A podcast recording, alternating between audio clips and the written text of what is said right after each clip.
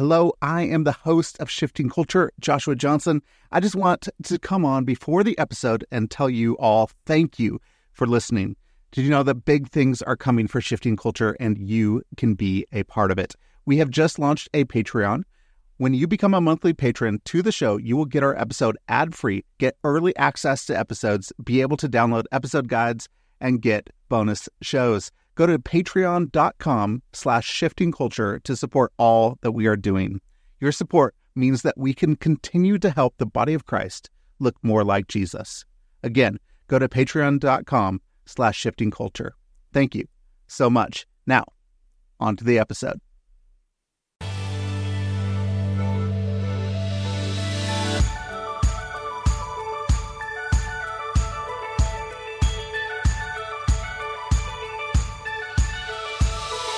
Hello, and welcome to the Shifting Culture Podcast, in which we have conversations about the culture we create and the impact we can make. I'm your host, Joshua Johnson. Go to shiftingculturepodcast.com to interact or donate. Previous guests on the show have included Roland Smith, Michael Beck, and Adrian Reeves. You could go back and listen to those episodes and more. But today's guest is Mark DeYmaz. Mark is a thought leading writer and recognized champion of the multi ethnic church movement. Mark planted Mosaic Church of Central Arkansas in 2001, where he continues to serve as directional leader. He co founded the Mosaix Global Network with Dr. George Yancey and launched the nonprofit Vine and Village. Mark's latest book is The Coming Revolution in Church Economics. We have a fantastic conversation around diversifying income streams for greater community impact, creating a multi ethnic team in church, incarnational missions, and more. Enjoy the conversation. This episode is brought to you by All Nations Kansas City. Have you ever felt wholly discontent that one third of the world doesn't know Jesus? That the church as we know it won't reach all peoples on earth and that it's hard to find ways to use your gifts for the kingdom of God? Well, you're not alone. We feel it too. With 30 years of experience igniting movements to Jesus around the world and committed to following the lead of the Holy Spirit, All Nations has gifted trainers and coaches with time in the trenches. Do you want to make disciples in hard places? Do you want to join a like minded community? And are you tired of compromising for the status quo? Then join us on the leading edge. Go to allnations.us to learn more. All right, Mark, welcome to the podcast. Thanks for coming. Yeah, John, great to be with you.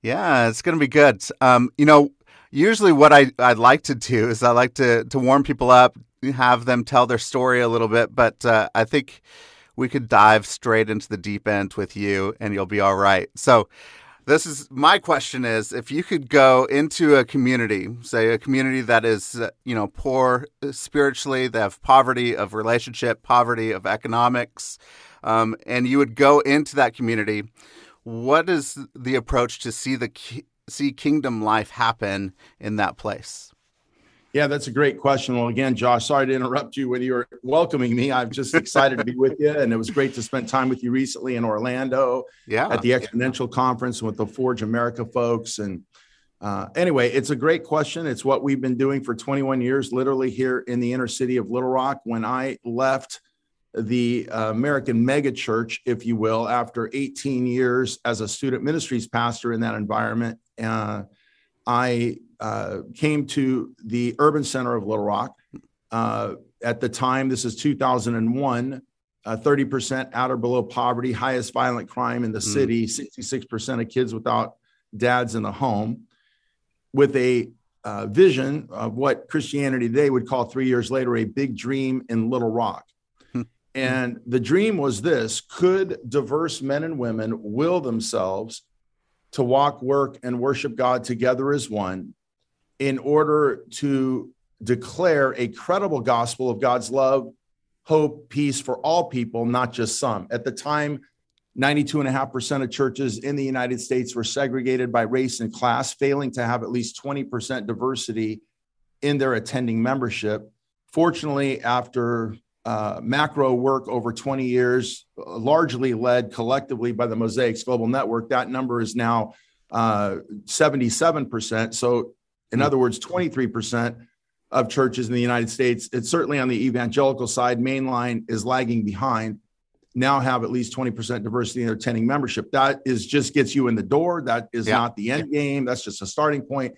But why I say all that is because the question is, how do you uh, uh, how do you uh, come into a community under resourced, underserved, yep. and actually make a difference, not just spiritually, if, if you will, but also in terms of social, economics, financial, uh, advancing the common good, which, yep. by the way, in our line of thinking is all spiritual. Right. Uh, in other words, if we're feeding people and we don't quote preach the gospel, that is spiritual. Like you know, that's yeah. that's what it is. All right. So long way to say. Number one is we have to build build a healthy multi-ethnic community of faith.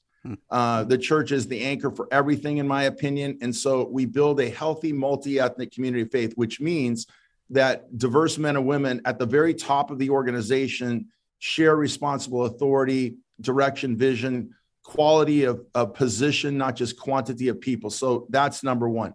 Number two, that you also need, in my opinion, in our, our philosophy of ministry, you need then also to develop a separate nonprofit uh, alongside the church. So think two sisters that live in the same house. You have the Healthy Multi Ethnic mm-hmm. Church, which is a nonprofit, yeah, uh, but really focused more on the spiritual game, if you will, in traditional sense, evangelism, discipleship, small groups, visiting people in the hospital when they're sick, uh, yeah. marrying and burying folks. Okay, but then that second.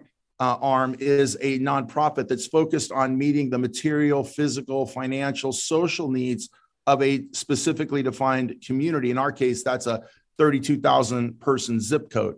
And why you need that nonprofit is because uh, that nonprofit, when it's not a church, can attract local, state, and federal grants, the giving and donations of other churches, resourcing from other churches, including people, in ways that a church is not able to do. Mm. So if you just establish a church, uh, even with a heart for the community, apart from that arm, that second nonprofit, that, uh, that additional sister, if you will, um, you will not be able, from a financial standpoint, to aggressively meet the uh, intersected needs of a specific community. So those two things yeah, are super yeah. important. And the last thing then is you've got to fund the whole deal, right? so how do you fund it? Well, you're going to have to develop uh, uh, assets in terms of people, finances, and facilities by which you can leverage to generate for-profit income. So the way to think about it is basically like a three-legged stool, or, or think about it like an American football team, Josh. There's yeah. offense, defense, special teams. You can't win a big game unless you've got all three teams functioning at a very high level and synergistically. And that's what mm. we do in the 21st century. And what we advocate, you say, how do you actually get beyond rhetoric to results in an underserved community? Yeah. You're going to have to develop three separate teams all playing the same game uh, for the same reason. The offense, if you will, is going to be yep. your healthy multi ethnic church focused on spirit, traditional spiritual needs. The second leg, your defense, if you will, is your social justice and compassionate, merciful nonprofit. And the third leg is leveraging assets, people, money, and facilities to hmm. also make money, start new businesses, monetize things you're doing, or even if you own property, beginning to rent it and generate income. And so through tithes and offerings, grants and donations, and for profit business income, that's what will keep that organizational sustainable long term. Mm. Yeah, it seems really important that we can't just rely on tithes and offerings anymore. That there's you know something that we we need to fund mission. Um, have you seen uh, the difference between people that are relying on tithes and offerings and people that have a diversity of income? Have they been able to see uh, multi ethnic congregations, people coming in and worshiping, working together uh, in a way that people that rely on tithes and offerings haven't been able to see? Uh, I mean, yes and no. So I, I, would say it's not that either you've seen it or you've not seen it, but I would look at it along the lines of a spectrum. Mm-hmm. So, for instance, when I was in the mega church, you know, 5,000 white Republican suburban knights, et cetera, that church was heavily engaged in mission, uh, certainly foreign and even local mission. Yeah. Um, and so I wouldn't take anything away from that. Now, having said that, a little further down the road in terms of continuum or spectrum, that mission, even at a local level, was partnering with people not like them. Uh, right. And so yep. you say, okay, that's good, but it's kind of at a distance, right? It's mm. almost like this idea that uh, of a bridge, we're on one side of the bridge, other folks are on the other side of the bridge. So we'll cross the bridge for a day to go clean up a neighborhood, but then right. we go back across the bridge and we take a shower and wipe our hands of all the dirt we got into. Mm. So, in other words, there there is a there's a positive, but there's also a, a negative, a perception that it's more the relationship is a little more transactional than it is relationship, and it's a little bit more from a distance than it is in terms of proximity. Yeah. Right. And so that starts to undermine that credibility a little bit uh, over a period of time. People are going to say, "Hey, that's great for a day, but how come we don't see you 364 days of the year?" You know. Right. So so and so that's one thing. And the second thing is, uh, you don't have uh, kind of the uh, if I can say it like this, the great white hope. Here comes the great white hope ri- riding in to save the community, but again, at arm's length, uh, with a different power dynamic working and bringing bringing their resourcing to a community not necessarily through a community yeah. in an incarnational way. And again, so, you know, God uses it all, right? Uh, but is there a better way to do it? That's the question. It, okay, yeah. great. That's awesome. We want to serve, we're engaged, blah, blah, blah. But is there a greater way to do this incarnationally yep. and with the people of a community, like Christ did in Philippians 2, emptying ourselves or leveraging any power, position, and privilege that we might otherwise have to go down and push others up uh, in an incarnational way. And I think that's where getting to, to do that realistically, I mean, very pragmatically from a financial standpoint, to actually live with people in a community as a collective church, it means mm. you, the more people that join that church, potentially it costs you money. Yeah. See, that's yeah. what we learned in the in this when you got a congregation that relies on tithes and offerings you you you basically whether you realize it intrinsically or extrinsically um, you have a metric and you have an understanding and the whole system is built on, on the more people that join our church we make money right okay but yep. but that's not true in the inner city that's not true in under resource community because the more people join they might cost you money and i would suggest that's going to be true for the entire american church not just mm. urban or under resourced areas i'll give you a perfect example i'm working with a suburban church on a turnaround. I've been leading that church uh, for 10 months now in a different city, different state. Uh, that church is losing $35,000 a month on average. Uh, and uh, so we're having to turn it around with the principles I'm talking about. Now, I literally just did a deep dive the other day into their finances. Over the last 10 months, as we turn this church around, we've lost 76 giving units, hmm. but we've gained 68. Okay, so we're almost yeah. equal in terms of how many giving units have been lost, almost equal in terms of how many have been gained. Yeah. But here's the difference: those, and this is a suburban church relying on tithes and offerings historically. The 76 people that have left gave uh, $41,000 a month, which equates to about $570 per person a month. Yeah. The 68 we've gained, they give just over 5,000 a month Hmm. And the average gift is about $70 a person. Now, that's because of generational, uh, uh, shifting generational attitudes towards giving. It also has to do with diversity. So the more diverse you are, you can expect less. And so the ratio then is one to seven. Hmm. So for every one white 68 year old who's a consistent giver who leaves your church, dies, moves to another city, whatever, takes the money with, you're going to need seven to 10 others to replace that giving. And you can't, the, it's unsustainable because the money you're going to have yeah. to spend to get those seven to 10, you'll, you'll never catch up. It's like a hamster in the wheel. And that again is why you've got to develop this, uh, you know, from a financial standpoint, let alone viability in terms of reaching all people, not just some in the 21st century. Yeah. So what does sustainability look like then? How do we get to, to a place of sustainability? Um, we talk about it a lot, but what does it actually look like? Um, well, basically, it looks like what I'm talking about. I literally tweeted somebody yesterday because somebody, uh, a friend of mine, actually, uh, he said that, hey, did you know 70 whatever percent of multi site uh, churches are sustainable in three, are self sustaining in three years? Well, I pushed back on that. I said, it depends on your definition. Yeah. Because what the American church, um, uh, what the American church, when church planting networks, the whole church planting industry, if you will, when it talks about sustainability, it's not using a business definition. Yeah. Um, the definition is basically, let's just say uh, a ministry comes out of the ground, uh, a church is, uh, uh, you know, three years into it, and they go, oh, now you're self sustaining. What they mean is at that three year mark, if you held up a camera and took a selfie of the people coming to the church in terms of numbers, the money that they're giving, and the budget, the money being given by X number of people is covering the church's budget. And Yeah. then the American church says you're self sustaining. That is not true.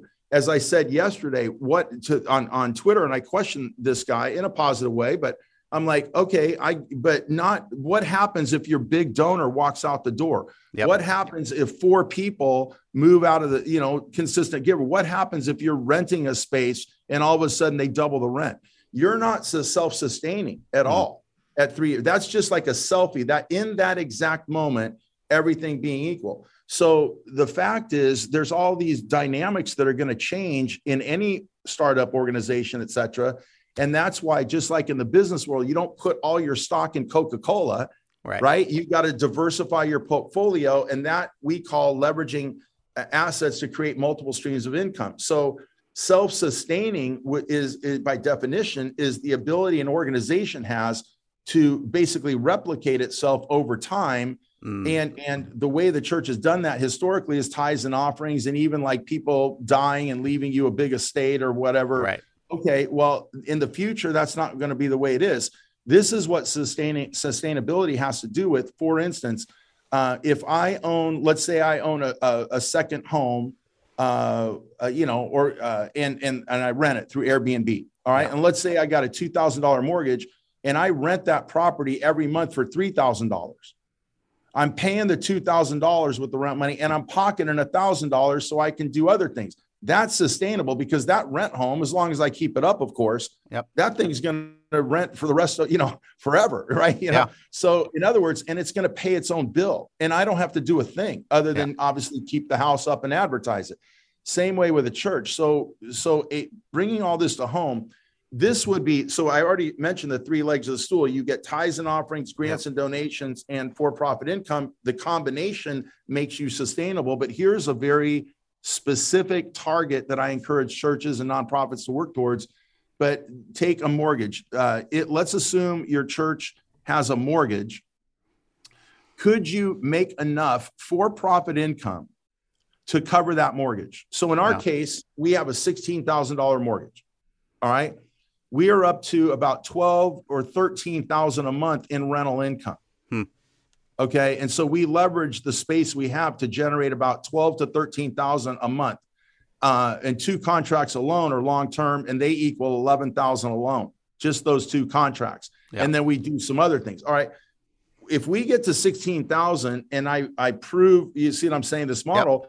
Now we're sustainable because I, if my tithes go up, down, it doesn't matter. My mortgage is paid, which is the other than salaries, you know, that can be a big thing. Yeah. Um, so that's kind of the idea of sustainability is we have business, ongoing business that is generating income. And and if tithes and offerings are low or high, or if a big giver says, I don't like how you're uh, you know, trying to uh, make sure minorities, if you will, are in this church or whatever. Or I don't like that you just hired, you know, okay, and and that guy it basically threatens to leave your church if you don't listen to him. Well, then you're able to look that person in the eye and say, "God bless you, go in peace. I don't need your Yeah. check." You know, and I, and and what that means is I'm not going to compromise the vision Mm. to keep your money in the church. Yep. So all that is contained to this idea of sustainability and a shameless plug, but I wrote a book about this published by Baker in 2019 called The Coming Revolution in Church Economics. Uh, why tithes and offerings are no longer enough and what to do about it. Yeah, that's good. Can you can you talk a little bit about uh, what church has seen as good stewardship of finances and resources, and uh, the difference between that and then the parable of the talents of what Jesus says? Yeah, that's such a great question, and, and again, it, it's in that that book. But Amer- the American church sees uh, uh, good stewardship uh, typically as three things. And by the way, I agree with all these three things. I'm just saying it's something more. Yeah. But number one, it's we have to to take care of the assets God's given us. So God has given to this church this building. We got a hole in the wall. We got a pothole. The roof leaks. Okay, we've got to maintain uh, adequately and with excellence. Uh, you know what God has given to us. So manage what God has given to us. Manage it well. Number two, we have to accurately record the donations we receive, right? We've got to be precise yeah. with that. We we get this money, we got to record it. And then thirdly, we have to clearly communicate to our donors how we're spending that money. Hmm. So those three things typically define stewardship in the American church. Again, I agree with all that. Keep doing it. But in the Bible, if we're being very, very uh, exegetically sound, none of those three things is what Jesus, in a sense, said to do in the parable of the talents he defines good stewardship is is in the, the, parable, which most of your listeners probably are familiar with. You gave me five, here's your five, and I made you five. Yep. You gave me two, here's your two, I made you two. Jesus said, Well done, good and faithful steward, if you will, or servant in that time. That, in other words, the people that stewarded the assets, they didn't just manage it, they actually leveraged it to generate even more. Hmm. One guy sat on his asset yeah. as I like to say. One guy sat on his asset, right? And in fear, if you think about it, he just managed it. He buried it in the ground. He was afraid maybe of a bad investment or risk or yeah. it getting stolen. But rather than faith, in faith, in fear, he sat on the asset. And he's called a wicked, lazy steward. The American church is literally sitting on billions and billions of dollars of buried assets in the ground. Churches that sit empty, buildings from Monday to Saturday, that's all pre COVID as well. Worse now. A church with 65 members, two and a half million dollars in the bank. Uh, nobody's getting saved. The community's not being engaged. But by golly, every one of them is so proud to tell you how much money they have in the bank. Uh, it's it's a church that owns 10 acres of land, 20 acres of land. They've owned it for 10 years. That land's just sitting there doing absolutely nothing. Uh, mm. and and at least you could leverage this. Is jesus. Take the take the one thing away from somebody that doesn't know what to do with it. Give it to somebody that knows what to do with it right? You could take that land and and rent it long term to a commercial developer generate income for your church. Uh, you know a lot of times churches sell that stuff. I'm like don't sell your assets. Leverage them you know? Yeah. Uh, but having said that that's the answer the response to your question. Good stewardship is not merely managing what you have. It's it's leveraging what you have to generate even more. Mm. Well, you know, as I, I, I, lead my mission agency, as we're looking at going out and trying to see the kingdom come in all of life, um, we want to see Jesus worshipped. Um, there's a couple of, of things that this brings out for me. Uh, number one, you know, in in missions, we've had this uh, this people group uh, demographic that the gospel will flow along the lines of you know common culture, common ethnicity, common language. Um, so it's a homogenous group that the gospel flows through, um, and so we we talk about those those people groups, and we go and try to proclaim the gospel and let the kingdom come in that that people group. Um, one of the things that I don't think that that is working anymore is especially in the urban setting where there is uh, multi ethnicity, multicultural aspects of an urban setting. Um, is this people group con- concept, this homogenous group concept, one, does it reflect the diversity of the kingdom? And two, what what does it bring up for us? And is there a new way, a way that, that missions needs to think to see uh, the kingdom diversity happen within a in a church planting movement? Mm-hmm. Yeah, such a great question. The the key the word that keeps coming to my mind is, and I'm sure at all nations and uh, and people are aware of this, is incarnation. Right? Yeah. Christ became incarnate. He brought the gospel to people. Not, uh, I'm sorry, he he didn't bring the gospel to the world, if you will. He brought it through the world. He didn't bring it to a people group, namely the Jews. Yeah. He became incarnate as a Jew and brought the good news through that culture. He ate like a Jew, slept like a Jew, talked like a Jew, in fact, became Jewish. Paul does the same thing. That's why his name switches from Saul to Paul. Yeah. He's so incarnate with Gentiles.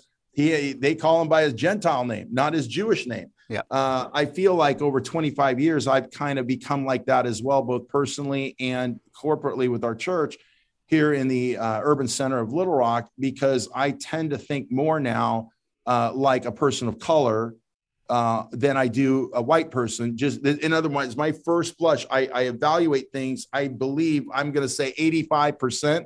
Yeah. I probably start 85% in my brain like a person of color versus a white person because I'm so, if you will, you know, involved incarnate over 21 to 25 years here in the inner city. So all that's to say is that the, you know, you've got the old pattern from say the 1800s uh, where, you know, British missionaries went to Africa and they didn't just bring the gospel, you know, they brought it to the culture and they brought their own culture with them, right? right. Yeah. So obviously we're hopefully we're past that in terms of mentality.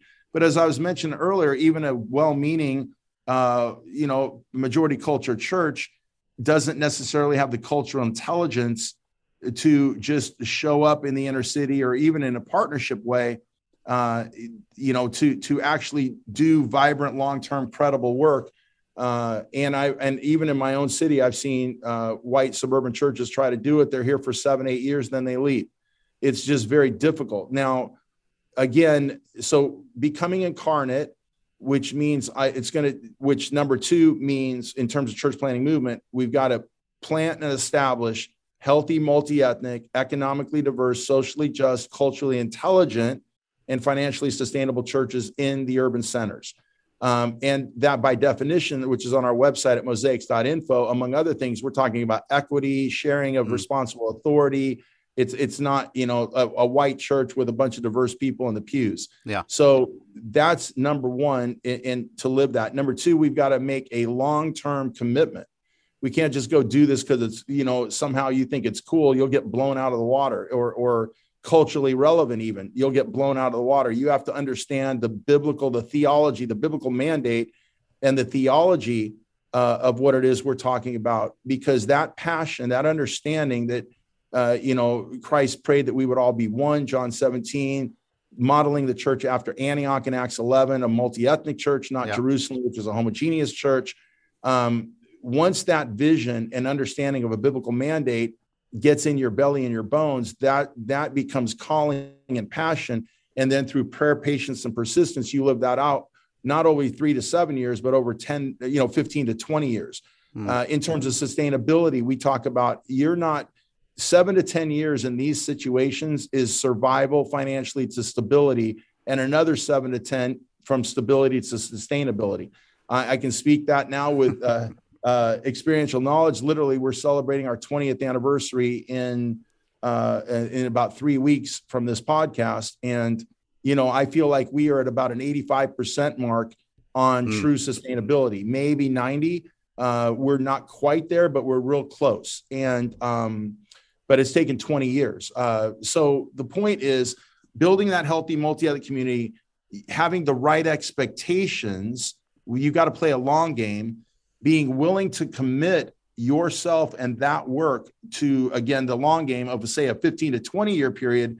And it's not like you don't see fruit along the way but there are no short term there's no silver bullets in this work. Yep. this kind if you will only comes out through prayer and fasting which is why there's no manual for it. And all of that time is you're going to uh, in the posture of a listener and of a learner asking good questions in the early years, onboarding people to staff and, and through volunteers um, who are from the community, who can speak the language of the community, who can educate you on the community. And then in partnership together, you advance collectively uh, to actually meet critical needs in that community in a synergistic way. Mm. All of these are part of that response to you know the difficult nature and yet the the opportunity that exists uh, in the urban centers, under resourced communities for churches like I know All Nations wants to see established. Yeah. You know, I you know one of our our workers went down to uh, Guatemala about 20 years ago, worked with a, a refugee population from the Civil War, uh, you know, a Mayan ethnic population in the middle of the mountains that the government just dropped them off and said, "Here, try to try to live here." Um, and so as, as, he established schools um, and, and did some things, one of the things that I really love about what he has done now is that the school that he established, right now, the principal and all the teachers are from the local community. He's not bringing in a, a lot of people from the outside. It's actually grown up from the inside, and that then this is their thing now. It's not something that is an outside thing. So, you know, it took him you know 15 20 years to be able to establish yeah. all of this and to do it but it was the long-term play and now the whole community has actually started to thrive and grow because they're taking ownership and control and then they have the power in the middle of it and saying yes let's point to jesus um, as the hope for our community yeah you know, uh, it's interesting. You're you're kind of on this this this line of thinking and topic because I've thought about this and and seen positive and negative in this regard over over the years. But there's this kind of, in my opinion, an erroneous uh, statement that is often made. Uh, even if people believe it, it can be kind of a shock factor, or even if they believe it, it's not well thought through, in my opinion. And what that is, is hey, the community has enough resources to solve its own problems. Mm. Like the people that already live there, they already have the understanding. They they already have the capacity. They already have uh, the ability to solve their own problems. And typically, that kind of thinking is, uh, you know, spoken against white people, and it's it's spoken against the rea- the the whole idea of the great white hope, right? Where we're going to yeah. come in and we're going to tell you how to fix your problems. We're going to, you know, or we bring our resources, but we're going to control those resources. Yeah. Okay, so I understand the emotional pushback uh, against that. I totally get it. But having said that, it's a both and. Yeah. Because yeah. on the one hand, if the community, so to speak, has enough capacity, resourcing, understanding to solve its own problems, we should legitimately ask, then why haven't they solved them? Okay, now you can talk about historic wealth gaps, income inequality, race, structural racism, etc. Yes, all that's in play. Okay, which though that's why you also need white allies and you need people from the outside. Take it out of ethnicity and race for a moment, uh, which, by the way, I don't believe in race. I believe one race, the human race, with many yep. ethnicities. But um, when I came to uh, Little Rock in 1993 for a, a, large church in the suburbs, 2,000 folks, it grew to 5,000 over the next, uh, you know, eight years. Um, these people, the, the way that youth ministry was run, there was a certain mentality and it was established here. Okay. Yep. And, and just one very uh, part of that mentality was well, you know, it's just what happens. Kids leave our youth ministry, they go up to the University of Arkansas and they join fraternities and they get drunk and they party and they do all the stuff that you do in a fraternity because they become a member. And then a few years after they get back, they kind of get they get right again, and then they're they're kind of walking with God, what have you. Okay. That was just docile acquiescence. They just assume that. Well, I was from the outside. I was yeah. from the West Coast and and I brought another guy with me from the West Coast. Well, in the at the time in the West Coast, if you were a, a Christ follower as a kid coming out of a youth group, you didn't join a fraternity. Yeah, you didn't do that, right? Um, and um, because you know you involved yourself in Christ centered ministry and all that, and you you came out, if you will, and was separate from that. Now, yeah. so because we were from the outside, we were able to change that that understanding because they didn't see it. So in other words, so principle like the fish in the fishbowl, there's yeah. you you can't see something else.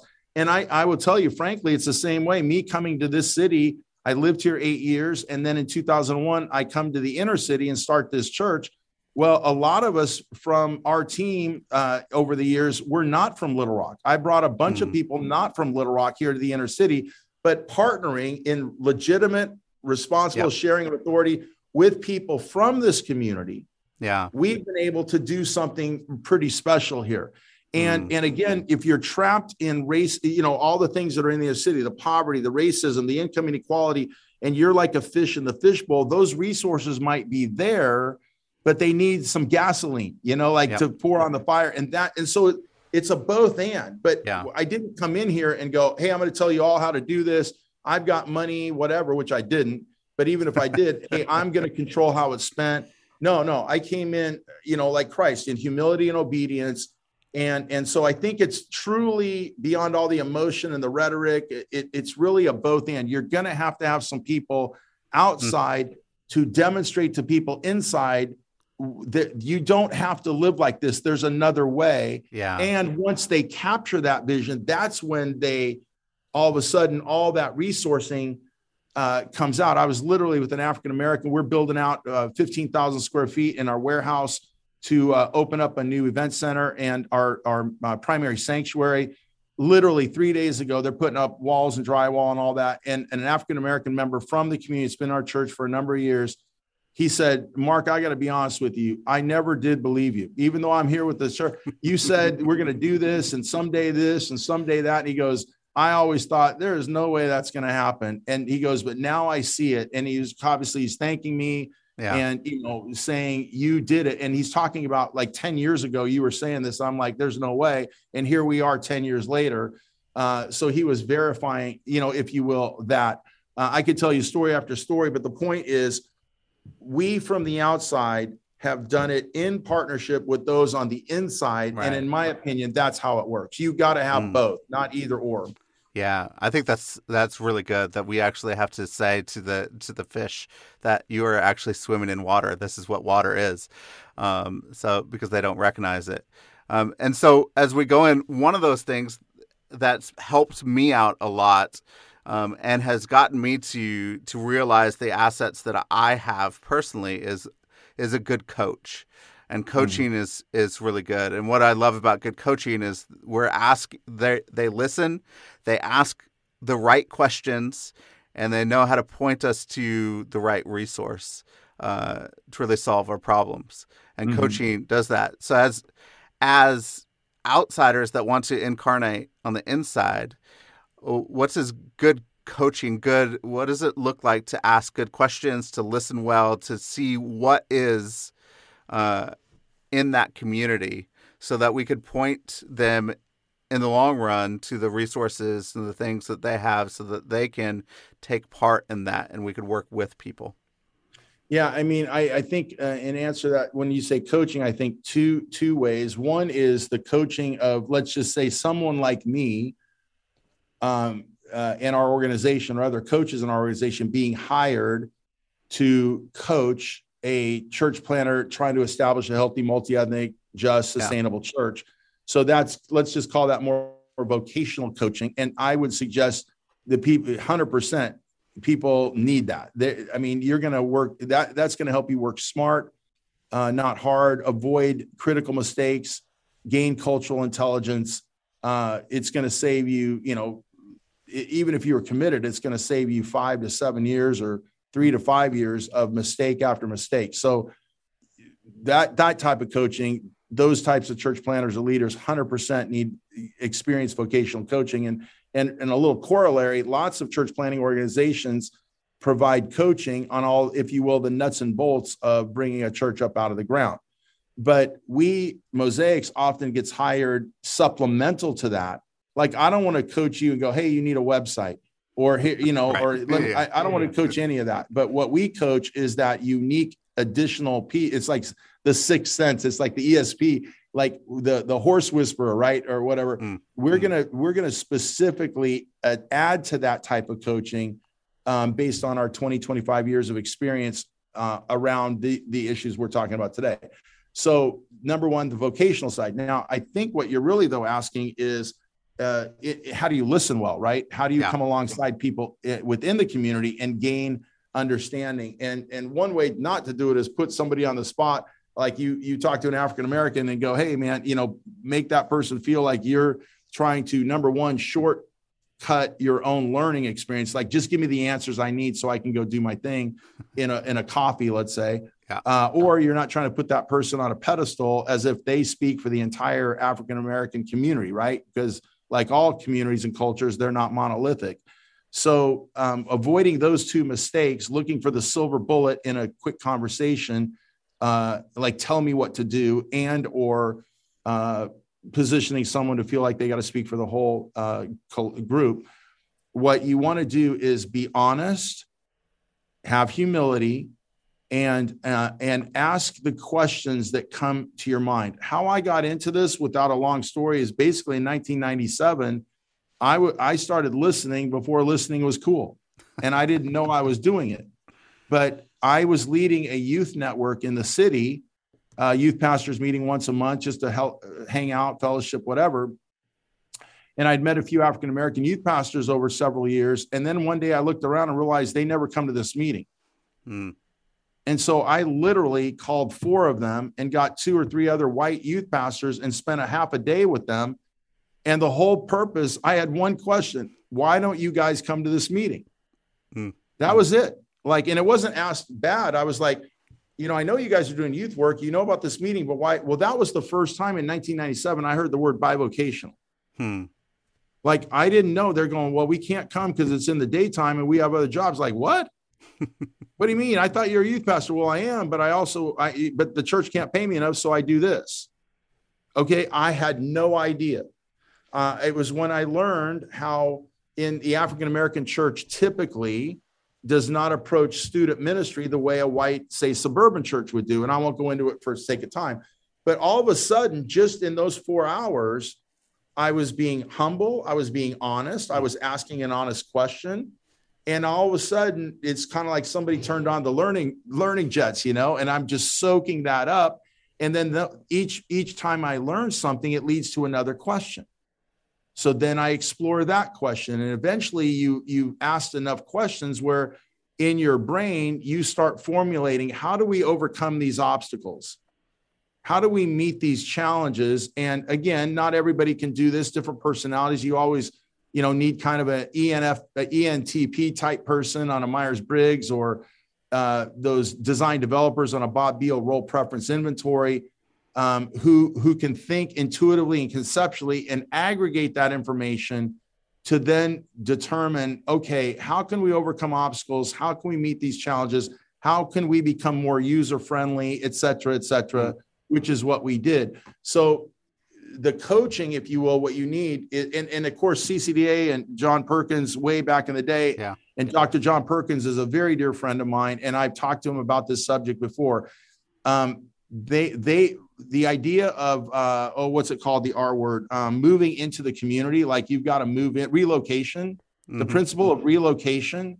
Like I'm a white guy, live in the suburbs. I got to move into the inner city if I'm going to have any impact um, that has that has been good and it's not been good because if you don't move in there with cross-cultural intelligence blah blah blah you actually yeah. make things worse dr john perkins if he was on this call he would say relocation was is never was never meant to be a litmus test hmm.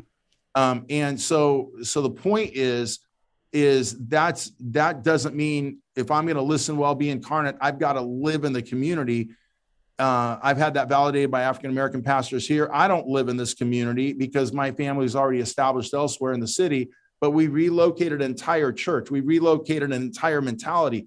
I, I my whole life is spent every morning and all night, you know, here in yeah. this community with people. And what they what they're what people in a community are looking for is your heart. Yeah. You could actually live in a community and not have a heart for the community. Mm. You could live not in the community and have a heart for the community. And people, they're going to judge you by your heart, by your longevity, by your humility, by your honesty. And I can't tell you how many times just my own personal life, and I'm so thankful for this because I've had so many people from the community through the years. They'll they'll say this. Well, I don't always agree with Mark, or I don't, but I've never doubted his heart. Mm. I can't tell you how many times I've heard that. And, and so you lead with your heart in humility and in honesty, those three H words to be a good help people remember. Uh, humility, heart, humility, and honesty. Ask the questions. Don't set people up uh, it, like we already talked about, but then soak that information in. And you, at some point, you can't just keep learning. You have to act on it. Yeah. And that requires faith, right? You take a step and uh, and and see what happens. And you know, you you you inch out in a couple ways, then you got to pull back, reassess, then you got to go forward. And it's three steps forward, two steps back. Yeah, commitment long term is what brings this thing out. Yeah, and I think that there's so many people that that go in, they want the quick fix, and they want to say, "Oh, I did it," and then get out. Um, but it is really about that long term really discipling, being in the trenches with people uh, over the long haul. Um, have you? How have you found that you? Yeah, how have you sustained and persevered in that place when hope looks lost, that it doesn't look like it's going to work, it's going to fail? Um, how do you persevere through those things so that we could actually stay for the long haul?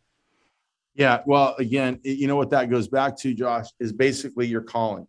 You have got to know deep in the belly of your soul that God is calling me to do this. Um, because if you don't have that, in your, like in other words, if you think, you know, I've heard the American megachurch through the years, they'll use the term sexy, you know, mm. oh, this is a really sexy whatever, or you know, I, I don't like that mm. term because of all kinds of reasons. Yeah. But but some people might want to come to the inner city because they think it's quote mm. sexy or cool or or they're going to be able to go tell their white friends, "Oh yeah, man, I'm all into the inner city" or whatever, you know. Yeah. So they've got this. They're they're doing it. Let's just call it instead of sexy. It, they think it's cool. Somehow they think yeah. it's cool. You know, they might think you you you know it's culturally relevant or um, politically correct or all that stuff is like shifting sand because if you don't know you are called, you'll get blown out of the water hmm. because the hits and the requirement of, of learning, as we just discussed, of humility, of taking years and years and years to see a dream come true. The only way you you can, in my opinion, the only thing that keeps you in there is you know deep in the belly of your soul, this is the spot on the earth, and this is the work to which God has called me. And if yeah. you don't know that, uh, 100%, you'll get blown out of the water. Think about Moses, 40 years. What keeps yep. him going? God said, Do this, lead my people, yep. take them to the promised land. For Mark DeYmaz, what's kept me going? Because in 2001, I, my wife and I clearly, which I won't tell the story for time, clearly heard the voice of God and say, Do this. Yeah. Now, we didn't know, you know, God always says, Do one thing, because if he tells you you got to do 100 things, you won't do it. So he we knew God said do this, and then the next time we heard God, he said do this, and he just takes you on this journey.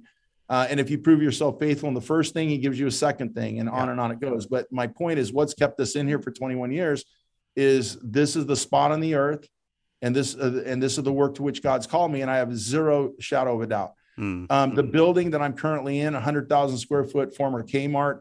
Um, we started praying for this building because literally there was no other building in the community. Uh, and we knew God had called us to this community.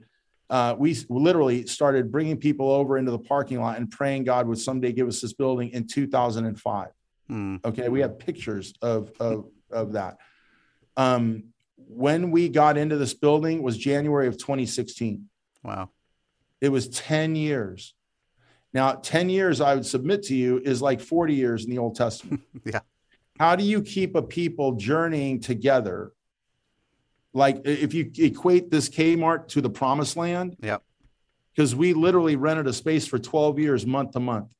Mm. We the, wow. the, owners they tried to rent it out from under us numerous times. Nobody would take it because eventually the church grew so prominent in the community that it would cause a problem if we got out of there. But the point is, they could have given us 30 days notice at any time uh, over, uh, I said 12, really 10 years. Um, we needed a permanent location in this community, and this was the only place. This there was nothing else. So, my point is, how do you keep a per- people giving, yeah, uh, moving, envisioning, keep walking towards that over 10 years? That's like 40 years, yeah, in the Old Testament but we were able to do it. And the only way we were able to do it is because me and my colleagues, you know, this is the spot on the earth, and this is exactly what mm. God has called us to do. And what are you going to do? You can't leave it. Yeah. Then you got to keep going. And people die just like in that the 40 years in Moses, people are dying off. There, we had grumbling three times. Large groups of people just absolutely left the church. Mm. You know, I, I mean, yep. we had someday I'm going to write the equivalent story because I believe we lived it. Um, but the point is, we kept going because yeah. you can't go back. Yeah. Like you can't go back to Egypt. There's nothing left for you there. There's no way forward but forward. Yeah. And the reason you can do that is because you know anything short of that uh, will not end well because then you're stepping outside the will of God for your life. Yeah. And That's you so have good. to know that. And Yeah. that's what keeps you going. Uh, that's good. That's really good. A uh, couple quick questions at the end. One, if you could go back to your 21 year old self, what advice would you give? Hmm. That is a really good, good question. Oh my gosh. What would I say to my 21 year old self? I think I would say that the next 10 years are years where you that you will spend the next seven to 10 years. Don't worry about trying to answer problems. Worry about learning what the questions are. Hmm. Your first seven to 10 years, say 20, 20 to 30, sure god uses you and you do things and, and all Yeah. that you get married maybe who knows i mean you got all these things happening but i would tell my 21 year old self or any 21 year old listening right now consider the next 10 years as you are going to learn what the questions are Yeah. you're going to learn about who you are and who you're not Hmm. you're gonna you're gonna find some you're gonna see people betray you so to speak people who thought you're friends they're not. Yeah. you're, you're gonna you're gonna see insecure leaders and you're gonna be impacted by insecurity from people above you. Um, and and my point is if if you think that's the way it is then you're gonna get discouraged and quit on ministry whatever. No expect lots of ups and downs and consider it all part of a learning curve. Mm. so those 20 the, the 20s all you're doing is learning what the questions are Yeah. again you're still you're doing things god's using you but at a macro level you learn what the questions are. And then in your early 30s now you know who i who you are and who you're not for instance. So in other words some church goes when you're 23 a church goes hey can you come be our youth pastor? And you go sure i'll come be your youth pastor. But then you get in there and you realize there's insecurity so Yeah. eventually you realize no here's the kind of church i want to be a part of Yeah. here's the kind of people i want to work with here and then you bring the what you learned in those 20s in your early 30s now you begin to position yourself correctly uh, in terms of your gifting your fit um, you begin to answer questions from a much Mm. more experiential knowledge way versus just a theoretical way you you eliminate guesses uh, and you start knowing no this is what we need to do gaining that confidence. And then in the 30s that's that's all about you know uh, beginning to execute um, and getting away from that question stage. But the last thing i'd say this to my 21 year old self as i'd say to anybody the years that you're going to change the world and obviously there's anomalies like uh, you know an elon musk or mark zuckerberg but generally speaking the the most the years that you will be most influential and change the world are going to be about 45 to 70 Yeah. 40 to 70 so what you're doing from 20 to 40 is all you're doing is positioning yourself for broad influence uh, at, at an exponential level of influence when you hit 40 to 45 and then you ride that for about 25 to 30 years and that's what you're really playing for Yeah. Wow, That's great. That's so good. Um, uh, anything you've been reading or watching lately that you could recommend? Oh, well, I'd recommend uh, my good friend, Dr. George Yancey's new book on uh, uh, a third way between uh, color blindness on the one hand and Mhm. anti-racism CRT on the other. Highly recommend that book. Literally, I think it was released two days ago, Mm. but it's called Beyond Racial Division. Mm. Beyond Racial Division. Uh, again, it's a third way it's a middle ground between anti-racism CRT and color blindness, uh, it promoting collaborative conversation, mutual accountability. Um, highly recommend that book. That's great. Yeah. Where could uh, people find uh, your work? What do you want to, to let people know about? Yeah, well, for sure. Um, the first thing I'd say, I'm easy to find on the internet. Our, our network is mosaix.info, M O S A I X, like x ray.info. That's how we work across the board from a variety of programs and services to establish multi ethnic, socially just, financially sustainable churches, cultural intelligence. So you can learn more about what we do to help folks that might be listening to this. Uh, and if we can help you, great. The other thing I'd say is um, don't miss our triennial event, our triennial conference. This will be our fifth one this year, November 8th through 10th in Dallas. Uh, it's it's the epicenter of this movement. In 2019, we had about 12 to 1300 people, Mm. over 100 speakers, 72 workshops, pre-conference. All kinds of stuff goes on at that event every three years. It's like a, uh, the entire anybody who's there has this same heart. So a lot of times we go to other conferences, and that's great. And there's a subset within that conference that might be thinking like this. This entire conference, everybody who's there is mm. thinking multi ethnic, economic diversity, cultural intelligence, socially just, financially sustainable, mm. and denominations, networks, et cetera. Everybody's there. So don't miss that event. Uh, you can uh, learn about that uh, on our website, but mosaixconference.com, M O S A I X conference.com uh, is the place to buy tickets, group tickets, become a sponsor. Um, but again, it's only every three years. Don't miss it. All right. That's great. Thanks, Mark. Well, Mark, this was a fantastic conversation. It was really good. I loved it. So thank you so much. Uh, I really appreciate it. You bet, John. Thanks for having me today.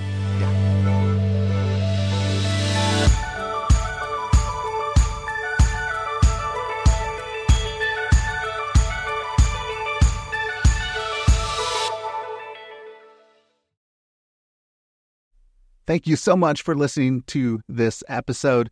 If you want to see more episodes like this, go to patreon.com slash shifting culture and become a monthly patron of the show. You can help us produce more episodes so that we can see the body of Christ look more like Jesus. If you become a patron on patreon.com slash shifting culture, uh, you will get early access to episodes. You will get episode guides. You will get bonus shows, hopefully, and more. So go to patreon.com slash shifting culture and become a monthly patron. Also, leave a rating and review on Apple Podcasts. Uh, it really helps us out and helps us find new listeners to the show. And just go and share this podcast with your friends, your family, your network, people that you think would enjoy it as well.